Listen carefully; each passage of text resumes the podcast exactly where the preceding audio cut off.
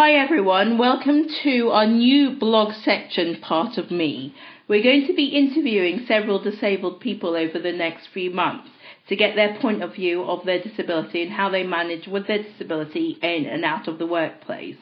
Today we're talking to Michelle Marlowe, who has fibromyalgia, and she's going to tell us about fibromyalgia from her point of view.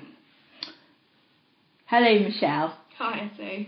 Could you tell me, uh, um, first of all, who you are and what you do? Yeah, my name's Michelle Marlowe. I'm 38, 37, and it's very important work, to get that right. And I work as a personal assistant. Brilliant. Can you tell us a bit about what personal assistants do? Yes, so I work with um, many different people. Um, some people that I support have a disability. Other people are a little bit older than some and have dementia. Others just need a little bit of companionship. So I go in to help them with their daily chores or just help them around the house, go out and about, and not to take over their life, um, but just to help them with everyday life. Excellent. That's a really good description. I think I, I, think it's really important because you've got fibromyalgia. People will think, "Oh my gosh, a disabled person supporting a disabled person." But it's nice that you're uh, saying this because it shows people that it can be done. Mm. I will just explain to the people listening that tonight is the 5th of November, so it's bonfire night. So if you hear fireworks in the background, that would be why. So, can you tell me a little bit about how fibromyalgia affects you and fibromyalgia from your point of view? So, I have fibromyalgia and chronic fatigue syndrome. So, I was diagnosed most recently with fibromyalgia, probably about three or four years ago, and chronic fatigue possibly six, seven years ago now. So, the way it affects me is the chronic fatigue and fibromyalgia both make you very tired. With the fibromyalgia, I experience a lot of pain in my joints, um, in my legs, um, and most recently suffer with quite bad migraines. Um, so fibromyalgia can be very painful, very tiring. Um, and mainly during the night, I find that my fibromyalgia affects me mostly at night time when I want to rest and when I want to relax. I find that the pain is quite exasperating at times. It is helped with a low dose of medication, um, which just helps my muscles to relax a little bit more than what they would normally do. So for me, it means that I do get very tired and I need to learn, and I have learned about how to pace myself through the day so that I don't crash and burn. So, what are your some some of the sorry, start again. What are some of the coping strategies that you put in place to help you manage? So I was very fortunate that a few years ago now I was offered a chance to do some CBT, which really helped me, but I know hasn't or doesn't work for everybody. So when I went to CBT, we were given a number of different ways of coping, but the one that I found worked best for me was the analogy of thinking of um, our bodies and our energy levels as small batteries, little AA batteries that you might put in the back of your clock, okay. and thinking that Okay, so my body is this little battery. It's not a great big car battery, so we can't keep going and going and going. Hmm. If we think about our bodies as a number of different small batteries, but lay them on the table and, and leave a space in between them. So we use a bit of our energy, and the bit in the middle is the bit where we have to rest. And I found that really um, prevalent for me in my life as life for me has always meant running as a car battery up until that point where I realised actually, yes, this is what I need to remember for me. I need to remember that I can't keep going and going and going without resting because I will just crash. And when I have crashed in the past, it's meant that I've been unable to then work Mm. for maybe a week or so at a time, which obviously doesn't do um, depression. You know, it, causes you to be quite depressed. Mm. Um, for me, anyway, as I would berate myself for being in that situation. It's very frustrating as well. Um, so that's the way I try to cope in my life now as a personal assistant.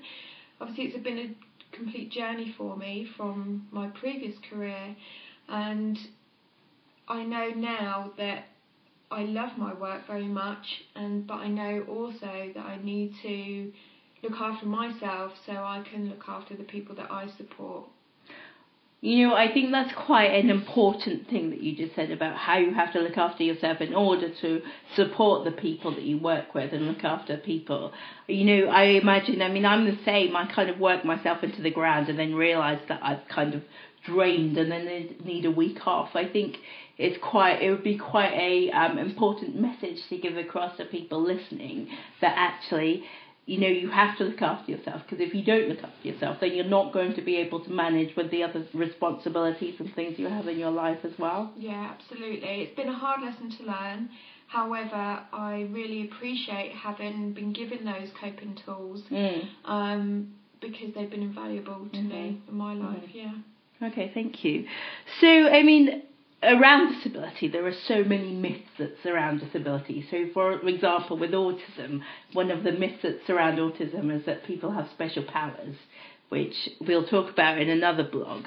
But I was wondering if there's any um, myths or any kind of things that people just assume about people with fibromyalgia and chronic fatigue. I think that um, uh, in the past, certainly, I've heard that um, chronic fatigue has been likened to, or maybe back in the 80s, yuppie flu, Oh gosh. um, or the lazy disease. Wow. I really? think people assume that when you have chronic fatigue, um, I'm not too sure about fibromyalgia, but certainly with chronic fatigue, that people assume that it's an excuse to be lazy.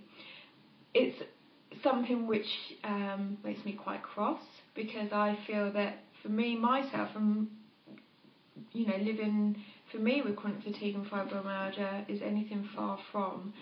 Yes, there are times where I need to rest, but for the most part, I do try my best to, to carry on. Um, and I think for anybody else who listens to this and is also living with ME or fibromyalgia or chronic fatigue syndrome will completely agree that it's the most frustrating uh, condition to have, you know, to for not for people not to be able to see it Mm. but judge you. Mm. Um, it's very frustrating. Mhm. It's very upsetting, Mm. um, and there's a lot of education that needs to come um, to stop those myths. Yeah, yeah. I mean, having a physical disability myself, people still make assumptions about me, but not that I'm not disabled.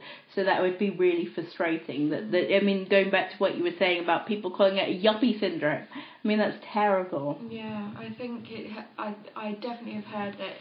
You know, in the 80s it was known as yuppie flu. Wow, So, wow. mm, Well, hopefully we've moved on since the 80s. yes, Hopefully not music wise, because I do love 80s music, but not with how we feel about disability.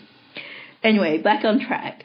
If you had to choose, I mean, I know this might be a hard question, but if you had to think of, a, you know, one or do a couple of things, what do you think the hardest thing about um, um, having fibromyalgia would be? The hardest thing for me probably goes back to being frustrated um, because I can't do the things that I would. I well, I can do the things that I want to do. However, I just have to be mindful that you know the days after um, may not be the best for me. Mm. You know, it might mean that I have to sacrifice something Mhm. um, because I will need to rest and I will be sluggish and I may be in more pain than normal. Um, stress is a big factor. When I get stressed, I know that my um, symptoms are are more prevalent than other days. Mm. So, yeah, I think frustration for me is the biggest thing. Okay. Did you? I mean, I know that you said that you've had fibro, or you're diagnosed with fibromyalgia about four years ago. Mm-hmm. What did you do before? Did you do? Was your life different in any way? Um, so for me, fibromyalgia started with um, chronic pains in my armpits and across my chest. So many trips um, backwards and forwards to the doctors um, happened, and one doctor said, "Oh, it's a muscle that's causing you problems." Another doctor said, "Oh, it's a glands." What I failed to tell them at the time because I didn't think it was relevant because the pains in my armpit and across my chest was so bad that actually I forgot about the extreme pains that I have in my hands, in my arms, in my legs. Um, and it was only when I said, look, you know, my hands really hurt all the time. I'm losing grip with, you know, certain things. That they looked a little bit further into it Mm. and obviously diagnosed me with fibromyalgia. It has been a long journey, um, and it is about getting to see the right people. And fortunately, in being diagnosed with, diagnosed with chronic fatigue syndrome, I actually happened to see a locum um, doctor who was studying the effects Wow. of ME, and she recognised that all my symptoms were exactly that of what she was studying. Yeah. So Oh it was very by chance because Yeah. obviously beforehand I've been backwards and forwards to the doctors. I've been extremely tired, and it's because I'm doing too much, or Mm. I'm a mum, or there is always an, something else behind it. But yes, I've always been those Yeah. things. You know. I've always been busy, and I've always well, I've been a mum for 18 years. But I've never felt so lethargic and exhausted and run down as I had at those times. Wow. Mm. So, obviously, celebrating disability, and some of our listeners will be working in bus- celebrating disability works in businesses to support businesses to become disability confident.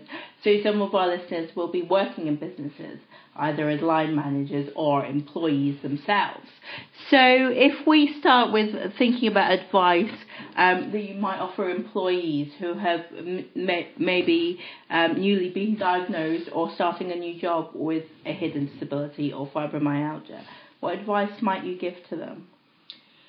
To a manager, I would say that if you haven't heard of uh, fibromyalgia, maybe do a bit of research, get some advice in how you can support that person. Okay.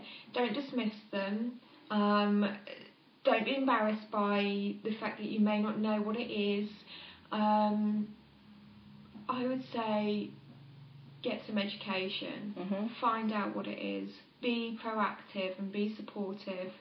Um, I know that isn't always the case, and you know, times are moving forward, and it's great to think that companies like Celebrating Disability are there to educate people um, with, you know, supporting companies and their employees um, for people that do have disabilities, whether they're physical or hidden disabilities you know, is is a big part of our culture Mm. these days, and I think more and more um, we're seeing that you know people who go to work do struggle with mental health and maybe leave their jobs because they don't feel supported by their managers.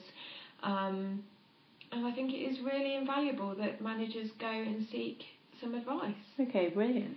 What about um, advice for employees? What advice would you give an employee who has fibromyalgia in the workplace? So I would I would say try and find the confidence to broach the subject with your manager as it is important that they need they know how you feel on a daily basis or if you're struggling or if you're not achieving the goals that you should be achieving for work what the reason is for that and if it's because you're in pain or you're exhausted try and find the confidence to speak to your manager so that they know how to investigate how to help you, um, where to start and make some reasonable adjustments for you. Um, and I know how difficult that is for employees to have those conversations, as I've been there myself and also been dismissed myself, and you know, and obviously the loss of confidence that that brings you is can be huge. Mm. So I know it might be hard, but try and have that conversation with your manager. And if that doesn't work, go and seek advice from occupational health if you have that support or HR, take it further. Mm. Um, but don't walk away from something that you love if you really don't have to. I know that for me, I have walked away from jobs in the past because I have felt unsupported and undermined. And soul destroying because you know yourself how much you struggle to maybe even have made it to your desk in the morning Yeah. or to your place of work, and then f- to have negative attitudes just makes everything so much worse Mm. because you don't just have the stress then of broaching the subject with your manager, but you have added stresses as to whether people will believe you, you know, because they can't see it. Is it true? You know, that's my frustration, and I'm sure many other people's frustrations too. Mm. And there's so many Chinese whispers. I know that my experience of, of workplace, Chinese whispers, is that it starts off with nothing and all of a sudden it's something massive. So if one person has doubts, then it can um, then it can go out to the rest of the organisation. So I, I second you. I think in everything you've said, but I second you with you know for a manager to really, really, you know, believe that what the person's telling you is how they're feeling, and just because it's not like that for somebody doesn't mean that it's not like that for somebody else. You have to take everybody on face value. Absolutely, yeah. Is there anything else you would like to tell us, Michelle? Um, what I would like to say from all of this is learn or try and learn how to pace yourself. Think about what works for you, what doesn't work for you, and strip back some of the bits that don't work for you so you can try and do the bits that you really want to do in life um, without feeling so exhausted Mm. all the time. And I might that might sound a little bit confusing. Ha- What I'm just trying to say is be a bit kinder to yourself and remember that it's you that matters ultimately. And yeah, just be kind to yourself and realise that you know there are people out there who can provide excellent support to you. It's just reaching out to those people initially to be able to gain that support. So just be kind to yourself, and if you need to spend the day in your pyjamas, then you need to spend the day in your pyjamas. I think that's a really good thing to end with. Thank you so much for your time, Michelle. If any of this has caused anything for you or you want to talk about this more, please feel free to call Celebrating Disability on 01256 578 016 and look out for our next blog. You can use the hashtag part of me to keep up to date with all the latest blogs and all the latest blogs in the series. Thank you very much.